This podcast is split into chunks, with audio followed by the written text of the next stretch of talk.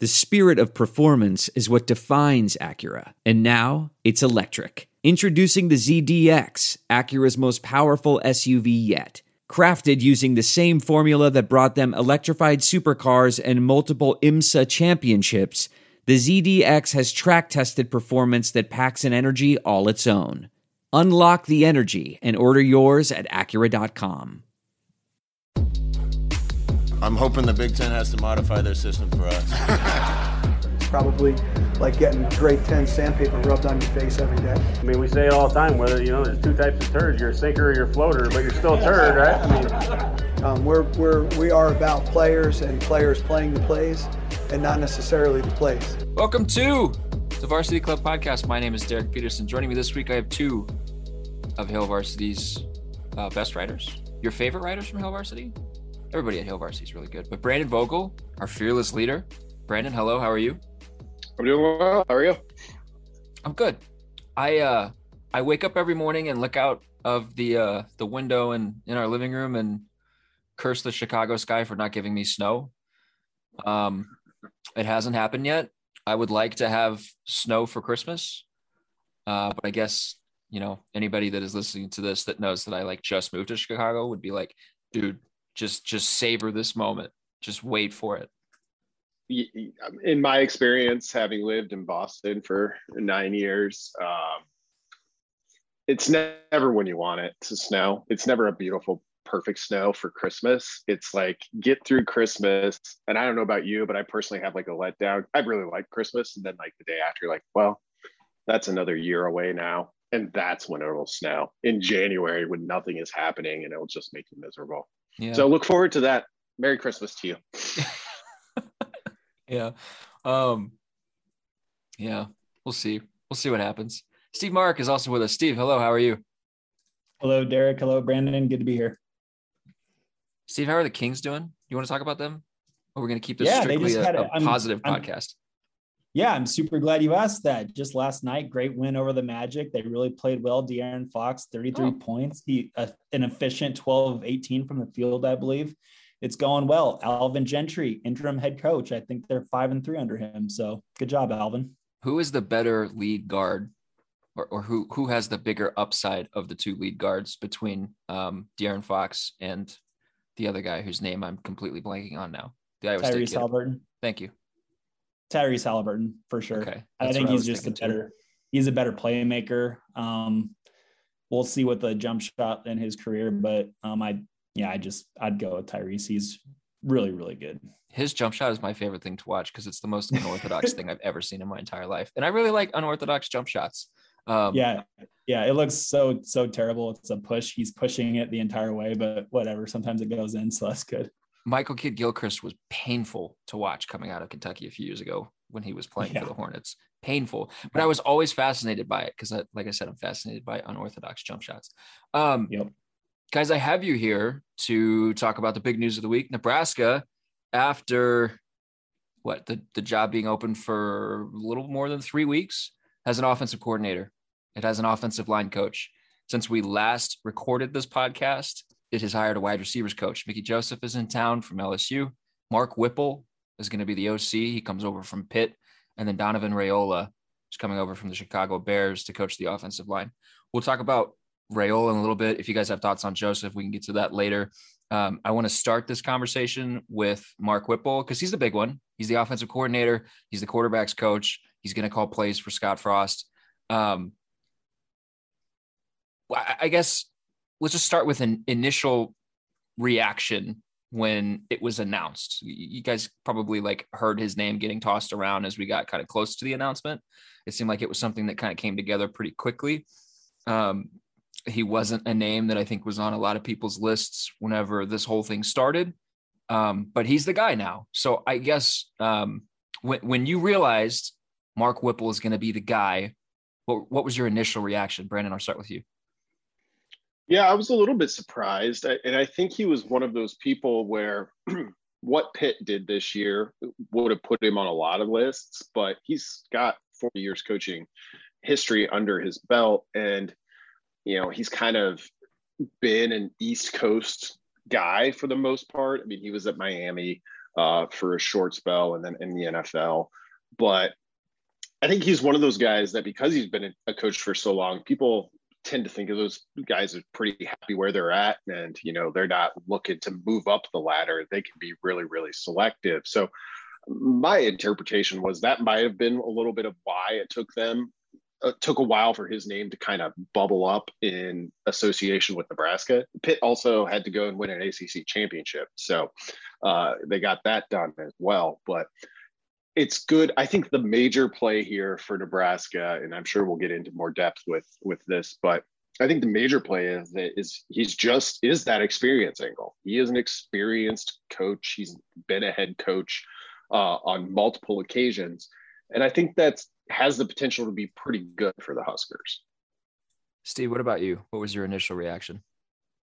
Yeah, my initial reaction was, um, yeah, that's okay. But then my mind, my mind went right away to Nebraska's quarterback room and a Mark Whipple offense, and just kind of thinking about like, does does uh, Mark Whipple have a um, Kenny Pickett on on the Husker roster, or does he need to go out and get him one? Um, so that's just where my mind went. But yeah, I mean, look, I mean, Pitt had an incredible year. Um, Kenny Pickett, obviously everybody knows um, what he's done with the being a Heisman Trophy finalist and the kind of career arc that he's had. It's been really special and really fun to watch, especially this year and, and having it all pay off this year. But um, yeah, I, I really love what Brandon uh, mentioned about the experience factor. I think that's exactly what um, Scott Frost's staff, uh, especially on the offensive side, needs.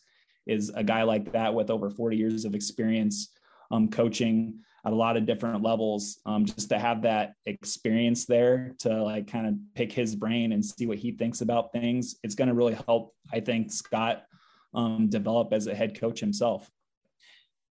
Yeah, so here's the skinny on Whipple. He's sixty-four years old. He's got thirty years of play calling experience. He won an F C S title. He coached Ben Roethlisberger and won a Super Bowl. He's been a head coach. He's been an offensive coordinator at a Power Five level. He's been an offensive coordinator at A C C uh, with Miami, and then obviously back in the A C C with Pitt. Um, if if Frost was looking for a veteran offensive coordinator with experience calling plays, someone that he felt like he could trust, Whipple checks every single box. And in that regards, or in that response, I'm kind of surprised that he wasn't a name that like, that like made sense sooner in this process. And I'm not talking about for them, because they probably identified him. They had to wait. I'm talking about like me. I didn't think he would be a candidate. And then I get to looking at his, his resume and I'm like, well, this is like the perfect guy for the situation, because Whipple's been a coach for so long. He's had success at numerous spots. He can afford to take this one year risk. He can afford to come to Lincoln and say, yeah, we're going to try to make this work. And if it doesn't work and Scott Frost gets let go after the twenty-two season, I, I don't think Whipple's career is shot. Like, I think people would still be like, all right, we'll, we'll still hire this guy. I mean, the track record is what it is. Um, the, the offense at Pitt this year was obviously explosive. forty-three points per game, third nationally. The offense the three years prior is interesting to look at if you look at it from a rushing perspective. In twenty twenty, they averaged three point four yards per carry, one hundred eighth nationally. They averaged thirty-five uh, rushing attempts a game, seventy-four plays a game. So when he got to Pitt, the tempo picked up. They were running more plays a game. This season, they've actually run more plays than anybody else in the F B S so far. Um, in twenty nineteen, they averaged three and a half yards per carry. In twenty eighteen, the year before Whipple got there, they averaged five point six yards per carry.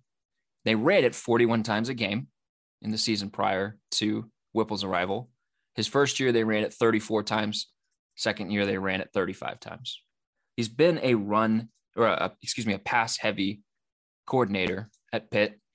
Um, looking at Miami, they ran it a little bit more than they passed it. But guys, do you think that this is a situation where Um, Whipple is coming over and what he can provide Frost from a passing concepts standpoint in terms of developing a game plan and calling plays in game will complement what Frost can do in the run game? because Frost's whole thing has been about, well, we're going to combine, you know, the Oregon speed with Husker power, and we're going to be able to run the ball. And he clearly likes to run the ball and sees the value in running the ball. Or do you think that there is reason to be concerned about Whipple's lack of, of I, I guess, lack of success, of crazy success, rushing the football at his previous stop? Steve? Yeah, I think he's going to, I, I just have such high, I have him, I hold him in such high regard that all of those years of experience, I think he's really going to come in here, look at the roster, look at the talent that he has, and adjust what he does to it. Um, so like, I guess, is he going to come into Lincoln and it's going to, and he's going to try to do exactly what he did at Pitt last year, like this year? I, I don't really see that happening. I think he's going to look at who he has at quarterback. He's going to look at his offensive line and how Donovan Raiola um, really does work there, how, how much development he's done um, on the offensive line. Cause I think really at the end of the day, it really starts with the offensive line and how, and how much better they're going to improve. And if, and if they can do that, and from there you build off of the run game and the pass game. And I guess I, I just see it um, going that way. Brandon, what are your thoughts? Yeah, I think the kind of either or that you set up is really the whole game. Like, can they marry this? Because Nebraska's offense did a lot of good things. Um, and obviously Pitt's did, um, particularly this year. One of the interesting things about Pitt this year, you know, they're up over forty points a game this season. Um, when Whipple got there, that was a really run-heavy Pittsburgh offense, and he kind of ripped the Band-Aid off right away. They they threw the ball fifty-eight percent of the time about in that year one scenario, but that rush rate creeped up as Pitt got better as a passing team, um, at least from a yards perspective. Uh, so so that was interesting. I think one of the it, just in addition to how much a coach with his level of experience has seen, I also think with the coach who's kind of who is is kind of the consummate football lifer, you get a little bit more willingness to be like, you know, at this point, I don't care about like putting my stamp on this thing. Like, let's just figure out a way to win some football games. Um, and, and it, you know, when you go the kind of experience route versus the the bold up and comer, it may seem a little bit less exciting. You know, if you're just a fan, you know, Willie Korn was a name that was associated with this.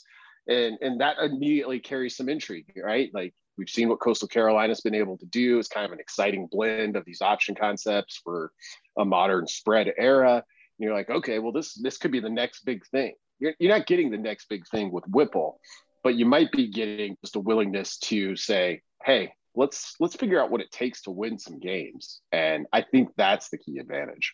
Yeah, the thing with their profile, their offensive profile this specific season, is that they weren't like tearing it up from a yards per play standpoint, from a, from an efficiency standpoint, but they put points on the board, and what it takes to win games is putting points on the board. They averaged forty-three a game, third nationally.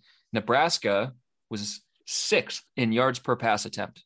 They averaged uh, about a half a yard better per pass than Pitt did, with a Heisman Trophy contender at quarterback, with a Heisman Trophy finalist at quarterback.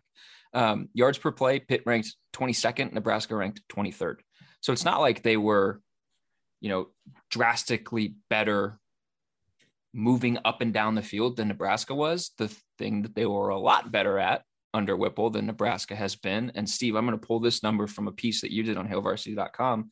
So people should go read that. In Whipple's three years at Pitt, the Panthers had forty-one touchdowns and two interceptions in the red zone. Nebraska threw fourteen touchdowns and four interceptions in that time frame. Um, one of the criticisms of this year was that, or at least early on, it looked like Nebraska was scared to throw the ball in the red zone. Whipple, forty-one touchdowns in the red zone in three years. That's a big number. Um, see, what were your thoughts on that when you found that number?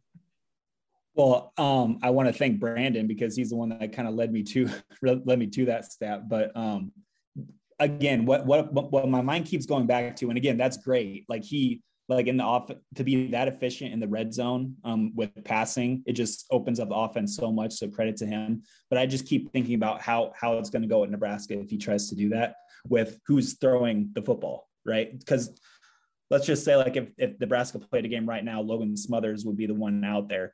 Are we confident in Logan doing that?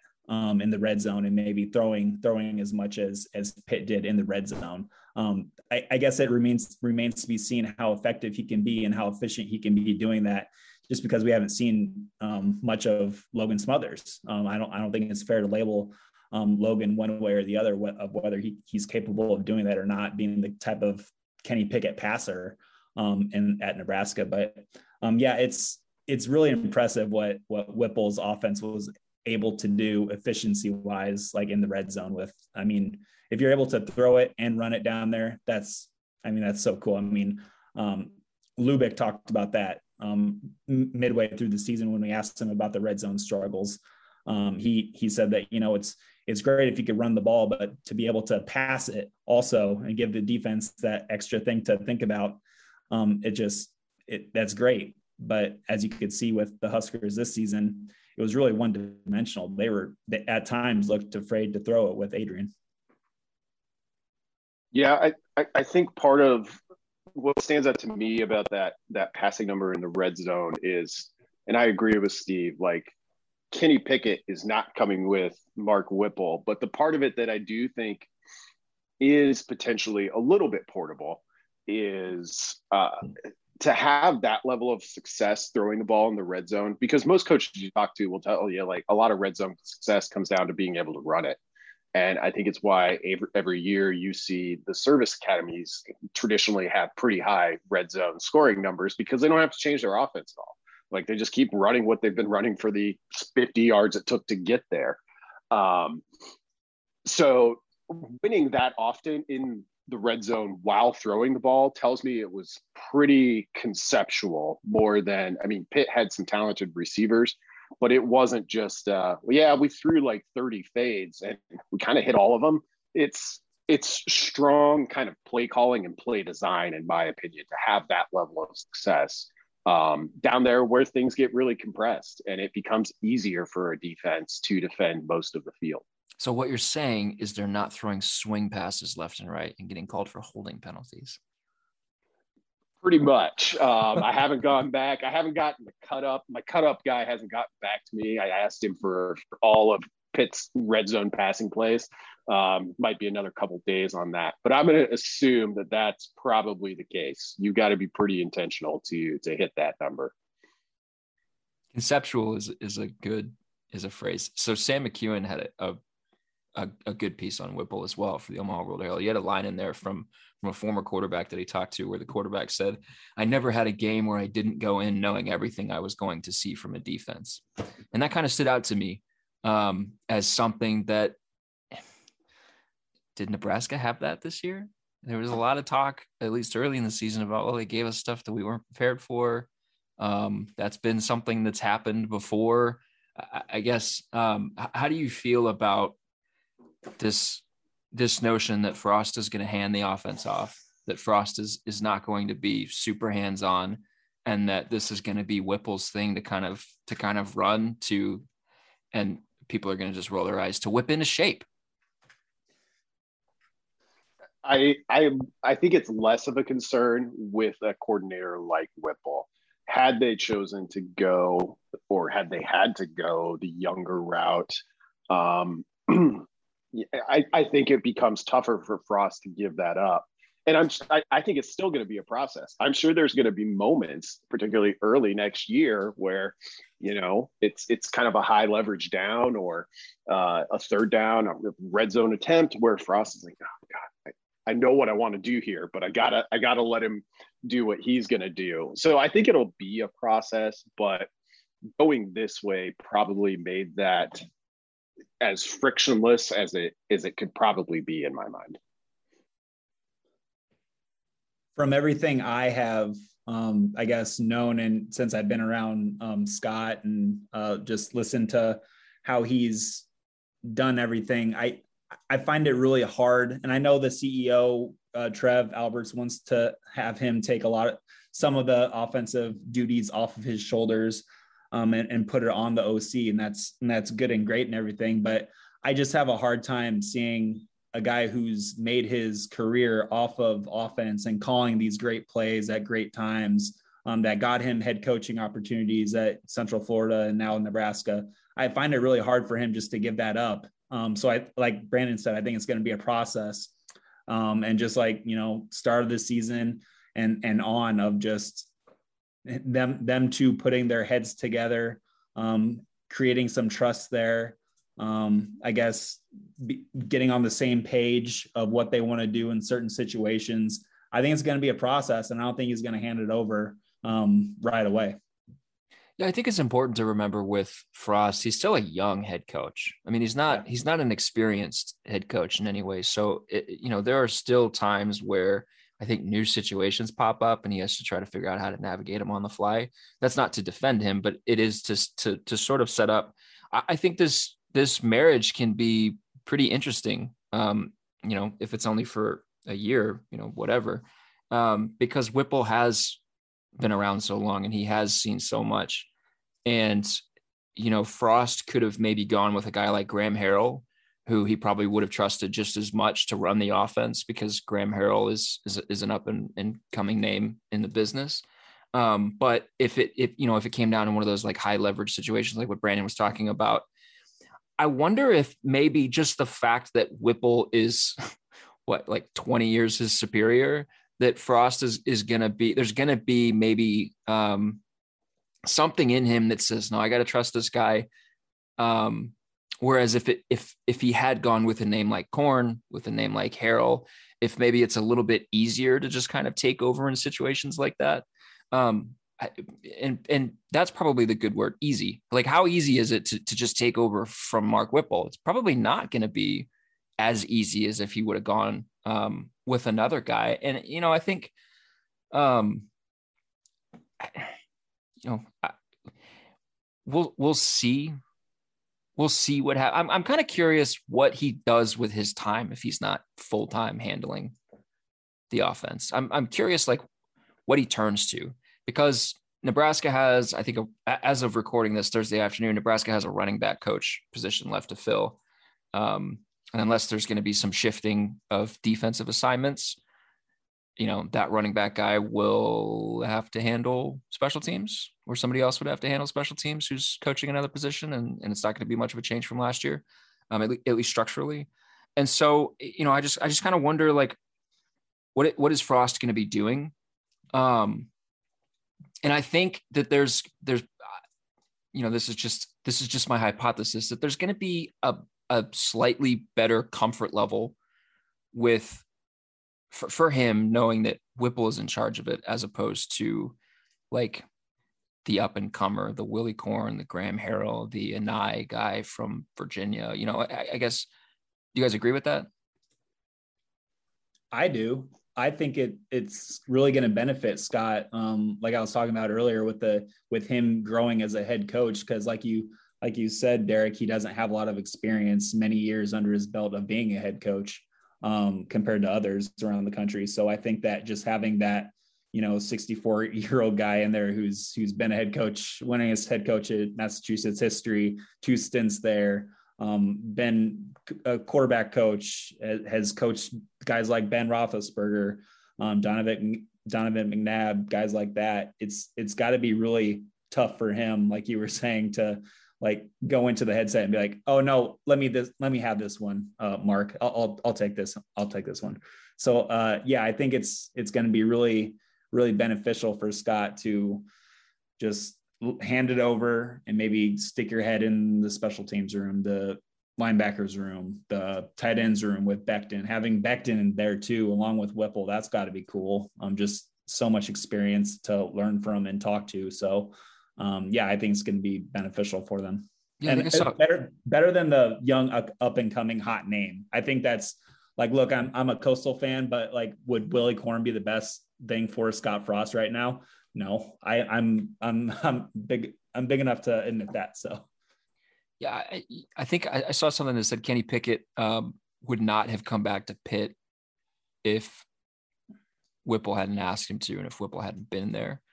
Um, and you look at, at sort of Pickett's career arc and the, the way that he sort of developed, um, could you call Whipple a teacher? And if so, then did Frost need a teacher? I mean, possibly. I, I think it's not that long ago. I mean, so seven years ago, six football seasons ago, Frost basically was Graham Harrell. So I think to your point, Derek, or well, Steve's point too, like if the pick had been him, it becomes very easy to then like for, for the head coach to be like, I've been you. And it wasn't even that long ago. And two or three years before that, Frost was basically kind of where Korn was at in his career.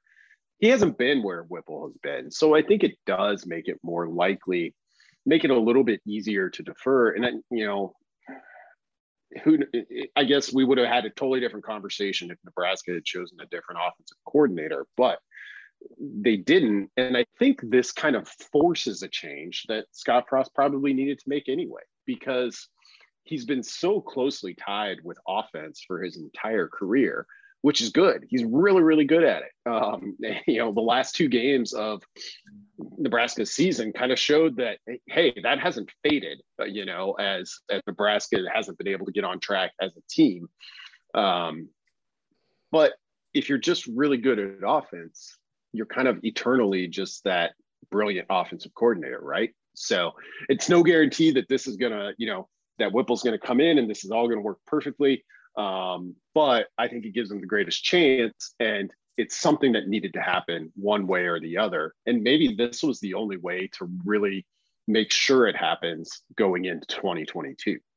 It's interesting that this, you know, I think if he had hired Korn or Harrell, I think the response from like social media, the response from fans, I think would have been maybe a lot more ecstatic, maybe. Um, I uh, I asked people on Twitter to respond with a GIF of their their immediate knee-jerk reaction. And I was kind of going through, and it was about forty forty split, people being super excited and people just being like, eh, all right. I mean, okay. There were a couple that I had absolutely no clue what their GIF was trying to say. Um, there were a handful of people that seemed generally unhappy. Uh, there were about ten people who said, I don't care. I literally just want them to win football games. I don't care who does it. Um, but I, I think the split between the like, eh, eh, you know, we'll see, was interesting. Um, it's kind of, you know, it's kind of Whipple. I uh, I wanted to open this podcast by playing the um, Watch Me Whip song, Nay Nay. And I was like, eh, no. We we don't have Cam here, so I can't. It wouldn't be it wouldn't be good audio. It would be terrible, and you know we'll just we'll just move on. Um, Donovan Raiola. Let's talk about him for a minute, because this is a significantly different hire than the one that Frost made with Whipple. Um, this is a this seems like a risky hire. This seems like certainly an upside play. Um, there is a future prospect who could potentially be impacted by this decision, uh, which we can get into if you guys want to, which in this recruiting world, of, of course, that that's part of it. Of course, that's part of it. Um, but it's a risk nonetheless. This is, this is Donovan Raiola's first uh, F B S coaching job. He's been with the Bears. So he's been on an N F L staff, but he's been with the Bears. So, you know, I think Jacob made the joke that, that that offensive line should be charged with what they did to Justin Fields this season, or what they have been doing to Just, Justin Fields this season. So, um, you know, I don't I don't want to take anything away from Donovan Raiola, because it sounds like he nailed his interview, which, you know, for for weeks, that's what I was saying. I was saying, don't hire the person that you're friends with, hire the person that comes in and knocks your socks off in the interview. Sounds like that's what they did. It's just still a risky play. Brandon, how did you feel about the Raiola hire? Yeah, it's one you really have to focus on the intangibles with, because, you know, he's young, he's early enough in his career that there's, you know, Whipple, we could go through his career year by year, and it would take us until next, uh, the season rolls around. Might polish that off before before every, the Huskers head to Ireland. But with, with Raiola, like, it really comes down to, uh, he played at Wisconsin, which is good. Right? If you're an offensive lineman, um, under Barry Alvarez, and he was a good offensive lineman there. Uh, you've got the Dominic Raiola connection. Um, I believe he was still Nebraska's last All-American on the offensive line.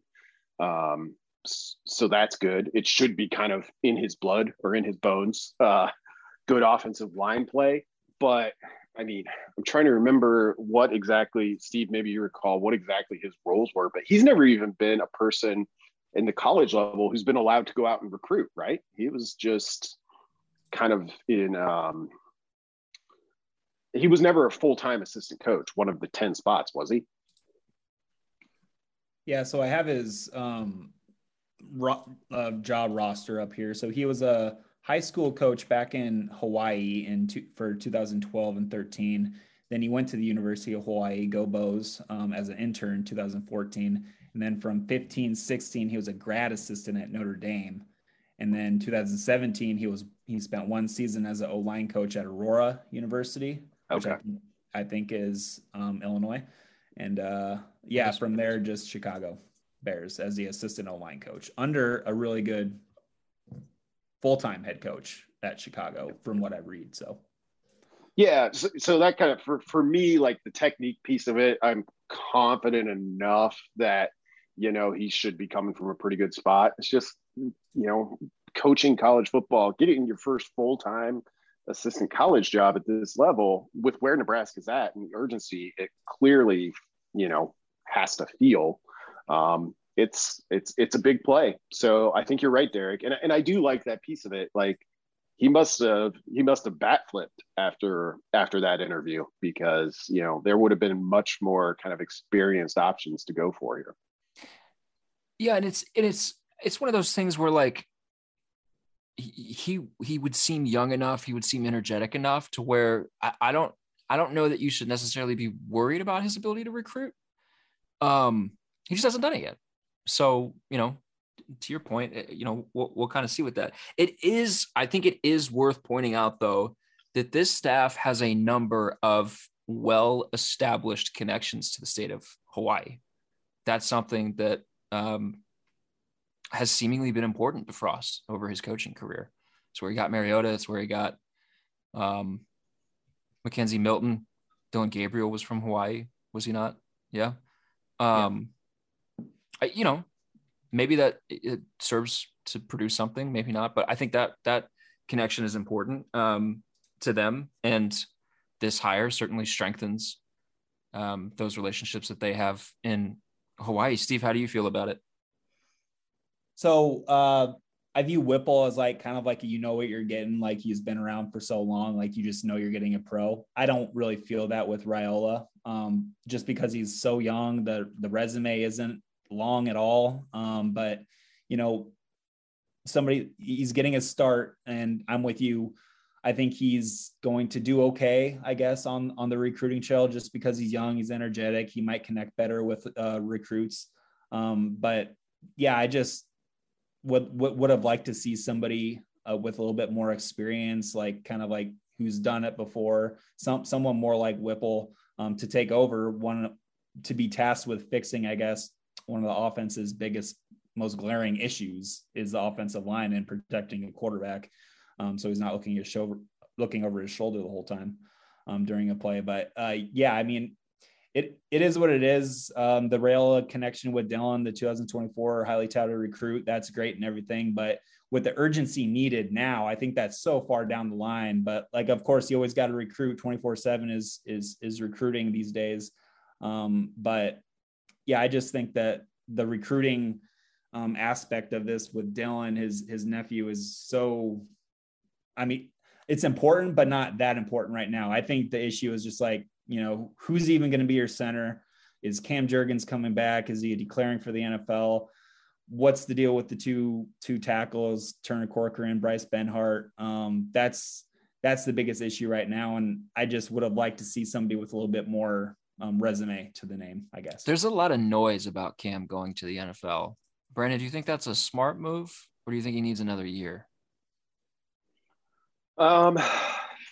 I think it. I think it could go either way. Like if he came out, you know, now and said, "Yep, that's what I'm doing," I'd be like, "Okay, yeah, that makes sense." I, I think he has a chance to put himself in a really good spot with with another year. I mean, he's still pretty young in terms of well, just playing that position. Um, unlike you know the, the guys he'll be kind of competing with for draft spots. Um, just his time there hasn't been hasn't been as long as those. So it's it's not a it's not a slam dunk for me that, oh, he has to come back, because clearly I think he's he's got the interest and the upside and what he's been able to show through three seasons. But um, I mean, it, it would mean a great deal for Nebraska if if they did get him back. And I think the fact that, and that noise has been out there for a while now, um, the fact that we haven't heard a decision yet at least gives Nebraska a little bit of hope that that maybe they will have their starting center in twenty twenty-two. Yeah, it certainly gives um, Raiola time to, I, I guess, re-recruit him or, or kind of sell him on the vision for, for what he has and what they can do, and Whipple to an extent as well. Um, it, I, see, I kind of look at it, I'm like, maybe maybe you guys think I'm crazy for this, but I could see Cam going to the combine and just completely wowing everybody with his athleticism. And maybe a team says, look, we don't care about the snapping. We're going to turn him into a guard, and he's a third round pick. There, there is a world where I could see that happening, and a, and a not too like far out there world where I could see that happening. Um, Steve, looks like you're going to say something. I don't think you're crazy at all. I think he's going to kill it with like the combine testing. Like yeah. he's, He's an incredible athlete that uh, was a four-star tight end coming out of Beatrice, got moved to an op- to offensive line, and just has been putting on this weight throughout his career. But he's still, I mean, we've seen him like pull on those, on some of those plays. I mean, that dude gets out there. He's on his horse. That's so valuable. And when I watch like other linemen across college football, like Tyler, Tyler Lindenbaum, um, the center from Iowa, sticks out to me. Um, just the way he pulls, and he's so fast and getting out in front of the ball carriers. It's such an asset to have that I think, I mean, you're right. Like there's gotta be an N F L, an N F L scouting um, department that's just like kind of looking at Cam Jurgens going like, yeah, we, we take that. We can turn him into something. I, I totally agree with that. Yeah. Cause I mean, what have we been saying about this guy for really the last two years? And what has Frost been saying about him since they moved him to center? He said that he's the best blocker on the team in terms of pure blocking ability. And for the last two years, we said, well, when the snap is on target, he's crushing dudes.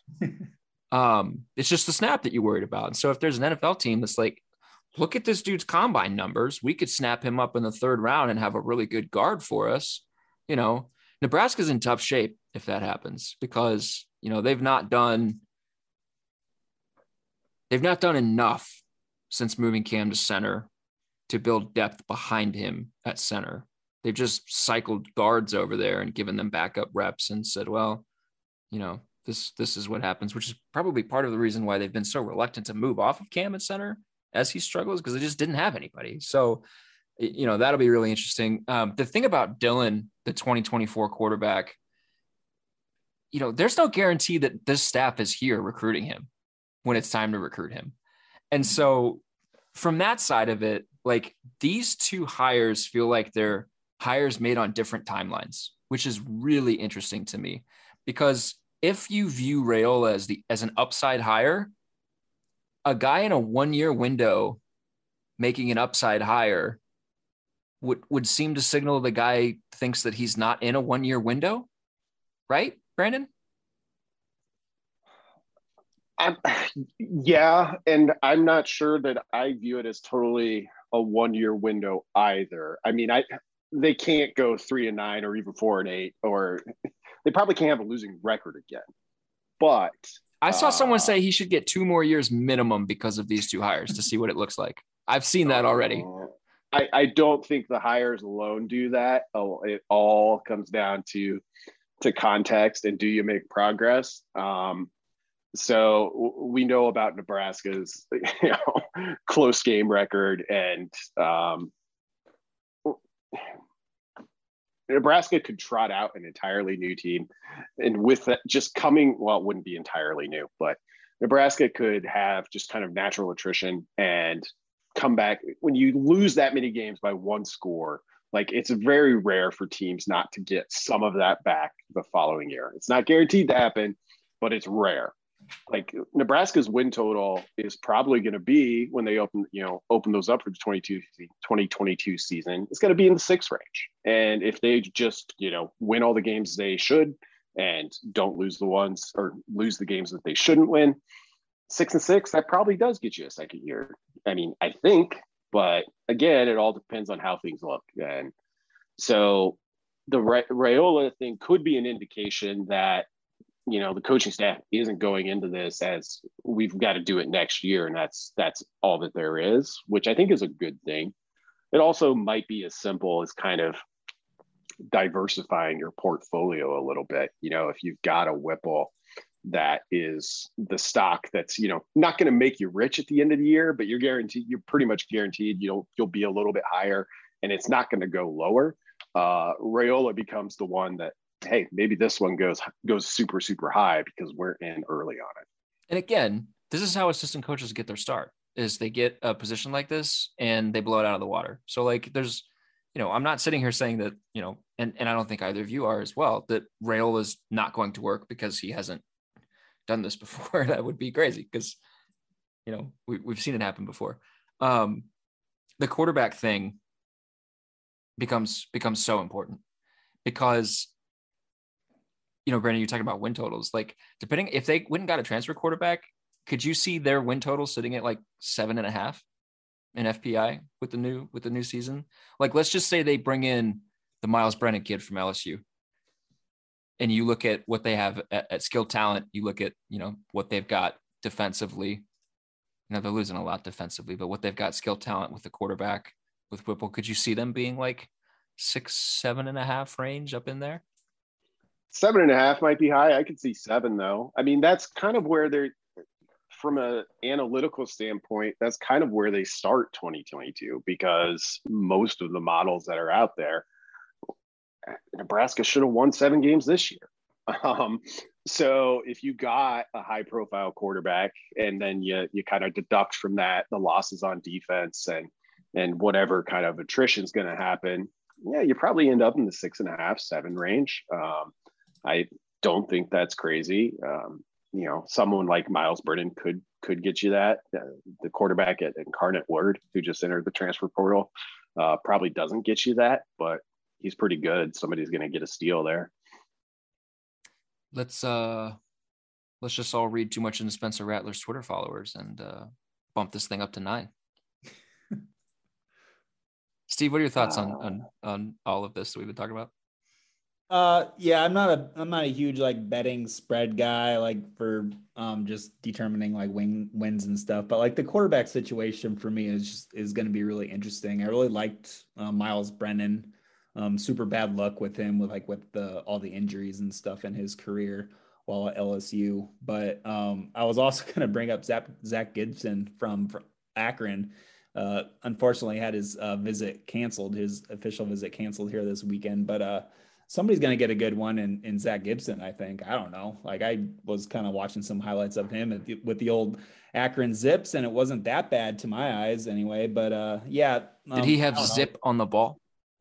Yeah, there you go. That's zip on the ball for the okay, Zips. Okay, good, good. Yeah, for sure. Um, yeah, you know, I don't, I don't know. The, the quarterback Um, discussion here is going to be super, super interesting. And um, yeah, one to keep an eye on. I think, I think we're, we've reached a point where if they do not add a transfer quarterback, something went horribly wrong. I would agree. And I think this isn't one where you can wait until after spring football, where there'll be, you know, additional options in the portal because of all of the new coaches on the offensive side. You would want that person to be able to come in and compete for that job and kind of learn on a level playing field with everybody else. I mean, it's not like Nebraska's going to throw out its old playbook. At least I don't think so. Um, but it's just getting those reps and getting a longer look at the guy, a guy you are able to bring in is, is pretty important.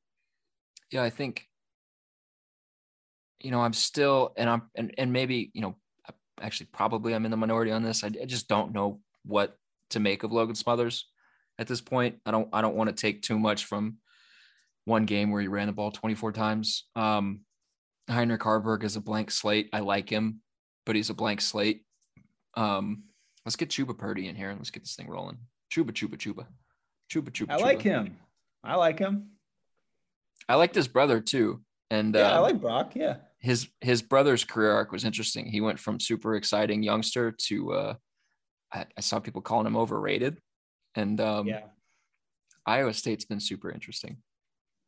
Yeah, but that's an entirely different. A lot of hype on, a lot of hype on Iowa State, and they've had the season that they've had. So yeah, that's an entirely different discussion. Um, well, that that actually reminds me. That's that's one other thing that kind of I did flag with Whipple was, sure, they averaged forty-three points a game. Uh, it took them three years to get to that point. Nobody thought much of anything of Kenny Pickett coming into this year. Um, and, and Steve and I have talked about kind of off pod, like we're pretty certain Nebraska doesn't have that kind of time. So that that is the one thing. Like you look at Pitt's twenty twenty-one numbers, everything looks great and awesome. And, uh, but it was a process, process to get there. And he was coming from a super run heavy offense at Pitt. I think Nebraska's been a little bit more varied, but the quarterback discussion made me think of that. Well, you look at Pitt's twenty twenty numbers, fifty-eighth nationally in scoring, ninety-sixth in yards per play, eighty-eighth in yards per pass, one hundred eighth in yards per rush. Like it wasn't, it wasn't a prolific offense. You know, maybe people in Pittsburgh that were around the program saw like the makings of what was coming from Kenny Pickett, but certainly no one else did, um, which is kind of the way things these things go. So we'll see. Any other Mark Whipple, Donovan Raiola thoughts that you guys have that you want to hit on before we move on? No? I'll just add this on Raiola quick. From the people I've talked to, like I do sense that the enthusiasm level with him getting this job, the enthusiasm level on his end is quite, quite high. So I think you said it earlier, Derek, you know, this is how great coaches, they all got to start somewhere, right? Like they got to get that job. That is an encouraging sign to me of it seems clear right away that this isn't just another stop in the coaching journey. This is a job that matters to him. And, and I think that probably played a role in why he's there. And he certainly has um, a nice set of ears to uh, ask questions of. He's got a, ni- a nice little um, support system built for himself if he has any offensive line questions or any Nebraska questions or anything like that. Uh, I, I didn't get to talk about Mickey Joseph on the podcast last week because we recorded, and then the day that the podcast loaded, he was announced as the coach. I am super excited about Mickey Joseph as a wide receivers coach. I'm hella excited, I would say. Um, I thought it was a big moment, big, big moment for Scott Frost to get him after not getting him a year ago. Um, and, and I think a lot of the excitement stems from his ability to recruit, which we saw like a day later, he was out on the recruiting trail doing stuff for Nebraska. His intensity as a recruiter, he's been one of two forty-seven's top recruiters in his career. He's signed a buttload of four-star players. He's put dudes in the draft. He's developed guys who were not super, super high-profile wide receivers and put them in the draft. Justin Jefferson was a three-star coming out of high school. And then Mickey Joseph got his hands on him, and now he's, you know, now I don't want to take away from what the guy did, but like Mickey Joseph did well to put him in the N F L. Justin Jefferson's really good, but Mickey Joseph did well. Um, are you guys as equally excited about the Mickey Joseph hire as I am? Steve, where you at? Yeah, I'm super excited. I'm with you. I, I've just been glued to Twitter and just like seeing him sling out all these offers to these Louisiana kids. It's great. It's the coldest to ever do it. Oh, Dakota's Crawford. Oh my gosh.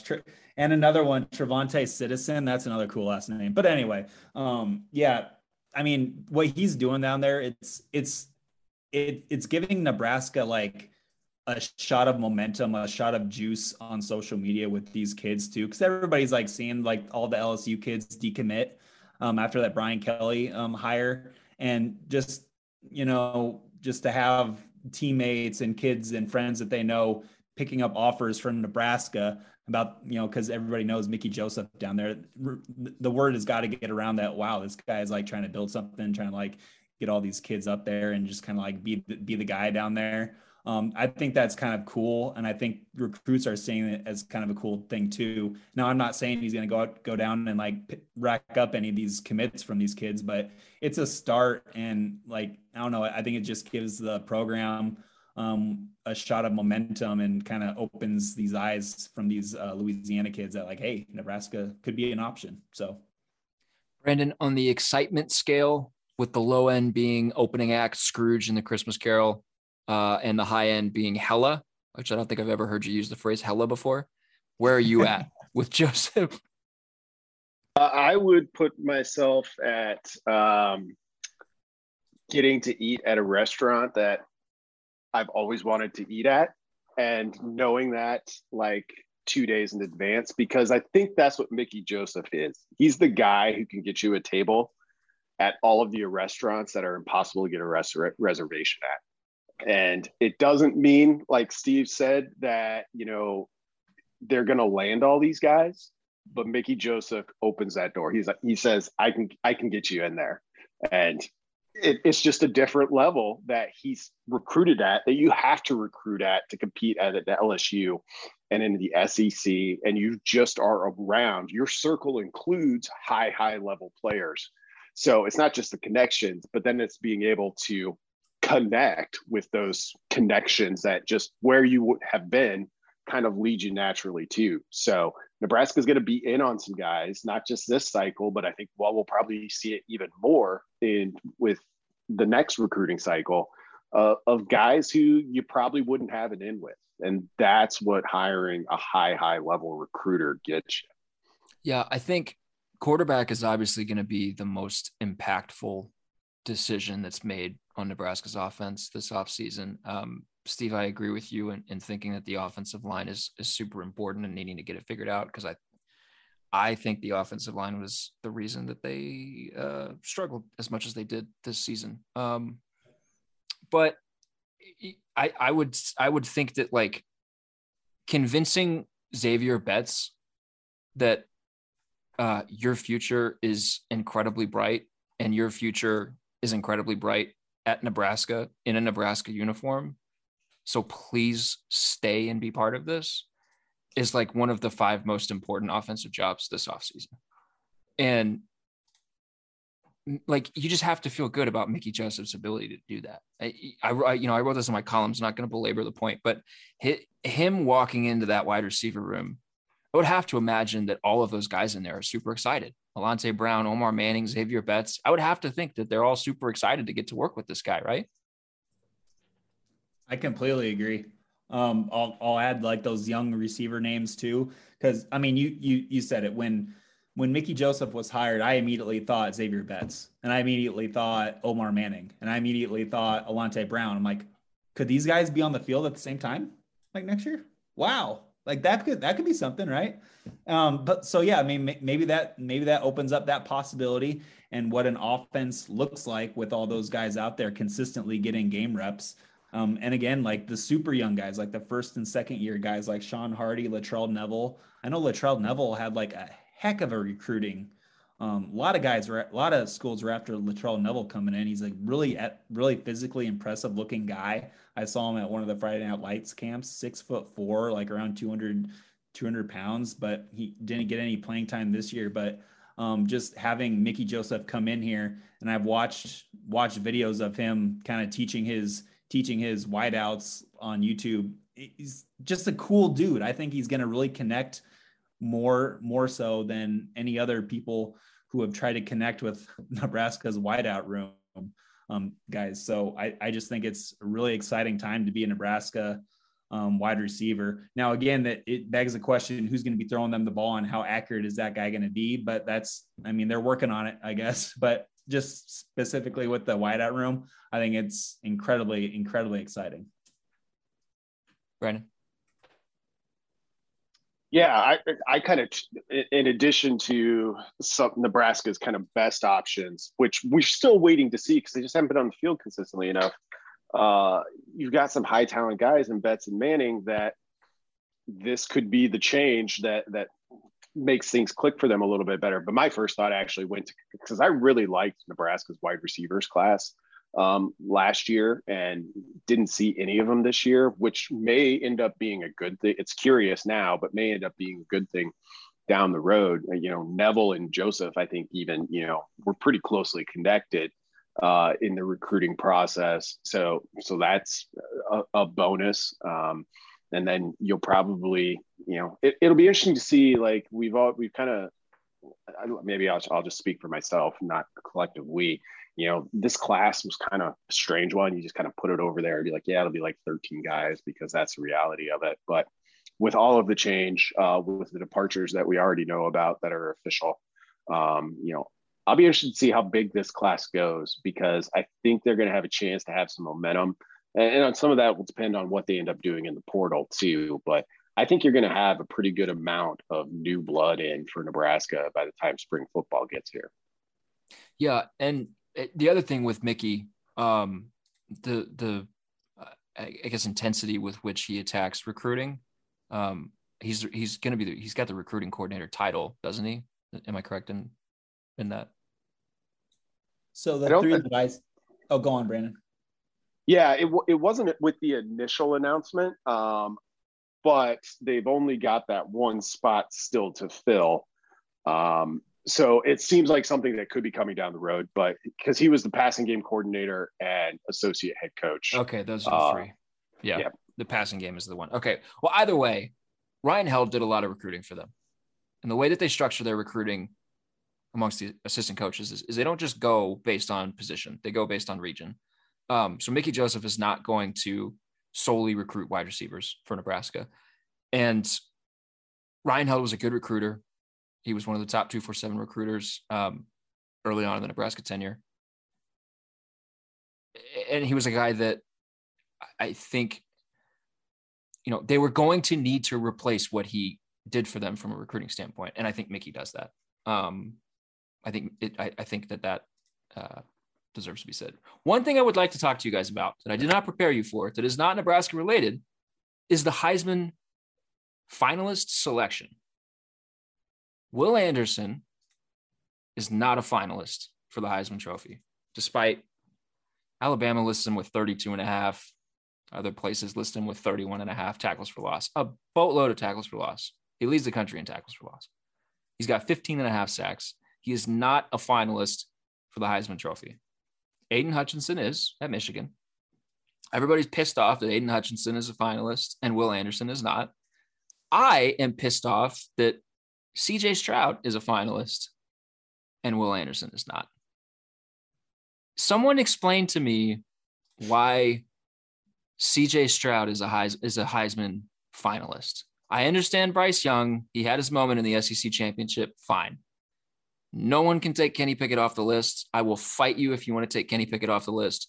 Why is C J Stroud on there?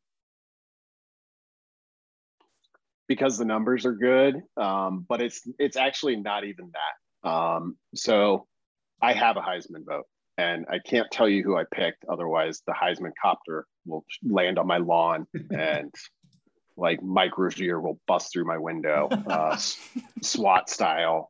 To, they're very serious about not revealing uh, your picks before it has been announced. So I will abide by that.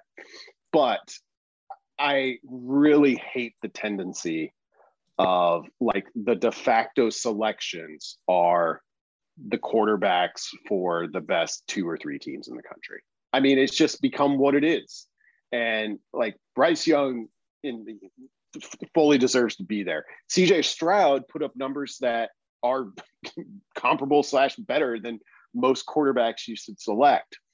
But there were times during the season, and this changed with me for Young a little bit, uh, not so much with Stroud, where it just felt like, it was like, well, yeah, this is just what you do. And, and, and I, I hate that the Heisman has that tendency, but it's why the kind of like lists always include those guys, no matter how much football they've played, and and and they're always right there. Um, so, yes, I will say that impacts my voting strategy, which is all I can say about that. Stroud had thirty-eight hundred passing yards. He had thirty-eight touchdowns, five interceptions. He's there, fine. Ohio State had a prolific offense, fine. They have the best wide receiver room that's ever been put together, fine. Will Rogers had thirty-five touchdowns, eight interceptions. Better completion percentage, forty-four hundred passing yards. I think we have reached a point with sort of the offensive evolution in football, some of the rules changes, things like that, where I think we have to reevaluate the way we evaluate quarterbacks. Because I think Kenneth Walker should be there, Aiden Hutchinson should be there, and Will Anderson should all be there. And I think Kenny Pickett should be there too. Um, there's, there was, there's no reason we couldn't have five finalists. None. There's, there's no reason we couldn't have five. They decided that we're just going to stick with four going forward. There's, there's, I, it's not, it's, there's no reason for that. There were, there were five deserving guys, probably more deserving guys. And I don't want to be like C J Stroud did not have a good season. C J Stroud is not deserving. That's not what I'm saying. Will Anderson deserves to be there in my eyes a little bit more than C J Stroud does. And I think it highlights the issue when Sue didn't win the Heisman that season. It seemed like, okay, we're never going to get a defensive player to win the Heisman again. It's just never going to happen. If it, if, if, if it didn't happen with Sue, it's just not going to happen. And now Will Anderson isn't even a finalist. And everybody's like, oh, but Aiden Hutchinson is there. So of course it's a defensive award.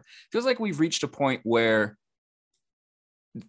they will put a defender on the list as a token defender to say, no, we did this. Oh, look at this. Bryce Young is going to win the award. He's going to win the award. Aiden Hutchinson's not going to win the award, but he's a finalist. Fine. We put a guy on there. Don't get mad at us. We put a guy on there. There's a defensive guy on there. He technically has the ability to win. It shouldn't, it doesn't have to be an either or situation. Like, did Will Anderson have a greater impact on his team's success than C J Stroud did this season? And with the way football is trending, with how nuts everybody is to try to find a dominant edge rusher, like a Will Anderson, like an Aiden Hutchinson, you could maybe argue that he did. Steve, thoughts? I don't have many thoughts. I'm very, like, I don't have a huge opinion on, like, award season. Like, the Heisman. No, I need you to get super worked up about this. I, no, this okay, is this is this take... is a thing with college football. Yeah, everybody, everybody is snubbed. Your teammate is always snubbed. You got to always be mad. No one ever gets it right. You got to have you got to have strong emotions one way or the other. I agree with you that if anybody's going to be taken out, I'm taking out C J and inserting Will Anderson because I really love watching Will Anderson. I agree with you that Bryce Young is probably going to win. Um, you can't just – what he did against Georgia in the S E C championship was too hard to, like, forget. I'm never going to forget that. Um, I don't I, – I just – it's always going to be the quarterback. I don't know. I don't know what to tell you. Like they're, they have the ball in their hands the most, that you always see them. They're the most important player on, on the football team. I just think that it's turned into a, a quarterback, a quarterback award, and sorry, I, I don't know. It's a bad answer, but that's just how I feel about it. I mean, it's not a bad answer. Cause that's like their answer. They're just like, sorry, I don't know what to tell you. Like that, that seems yeah. like that's the answer. Like, sorry, I don't know what to tell you. It, it you know, you, you throw for four thousand yards and run people out of the gym. Like, this is what's going to happen. I, I mean, like, you know, you can't get mad at C J Stroud for being a Heisman finalist. Like, he completely obliterated Michigan State in, in a huge game, just, just completely took them off the field by halftime. So you can't get super mad, but I, I guess that's, that's my lot in life. I'm getting mad about these things. I'm disappointed in Steve for not taking up the charge for Grayson McCall. I was sure that was going to happen, um, but he's right. It's a quarterback award. You know, I, it does seem, and I'd have to go back and look at the finalists, but it does seem like a defender gets there more often. So I do think a, some sort of tide is very, very slowly turning, and that it's, well, I, I think for some people it becomes a little bit of a protest vote because a defensive player isn't in there. Uh, I think you see a few more people each year saying, no, we're we're trying to change that, but it's not running backs and wide receivers don't even win the award very often. Happened last year, um, but it stood out for, for that reason. So yeah, unfortunately it's, it, it bothers me that there seem to be two big dots, who's the quarterbacks, which teams are good. And a lot of people just draw the straight line there, and that ends up being the Heisman Trophy. Could we not put the Western Kentucky kid in there? He threw for fifty-six hundred yards and like, like yeah, but fifty-six touchdowns. Yeah, but who's he playing, Derek? Come on, group of five competition, duh. I'm gonna call you Kirk Herbstreit from now on. No, I love. I know. Hey, I'm a group of five guy. I love it. I love it. I'm just saying what they would say. Okay, that's fair. That's and fair. Hey, good, good hire by Texas Tech, right? For that O C, O C job. Yeah, definitely. Um, unless you guys have any other thoughts, I'll, I'll let you go. I've had you for a while. I'm sure you both got stuff you got to do. So cool. Thank you both for coming on. I really appreciate it. It was good to talk to you guys. Thanks, Derek. Thanks, Derek. We'll be back next week. In the meantime, keep reading hail varsity dot com. Brandon has his own podcast, the I D Preview Podcast. There are also a number of other podcasts that you can listen to, subscribe to, review. We are a proud part of the Herd App Media Network. Shouts to you guys for listening every week. Shouts to Cam for producing this every week. Shouts to my two guests this week for putting up with my nonsense for an hour. We'll be back next week. Thanks, guys.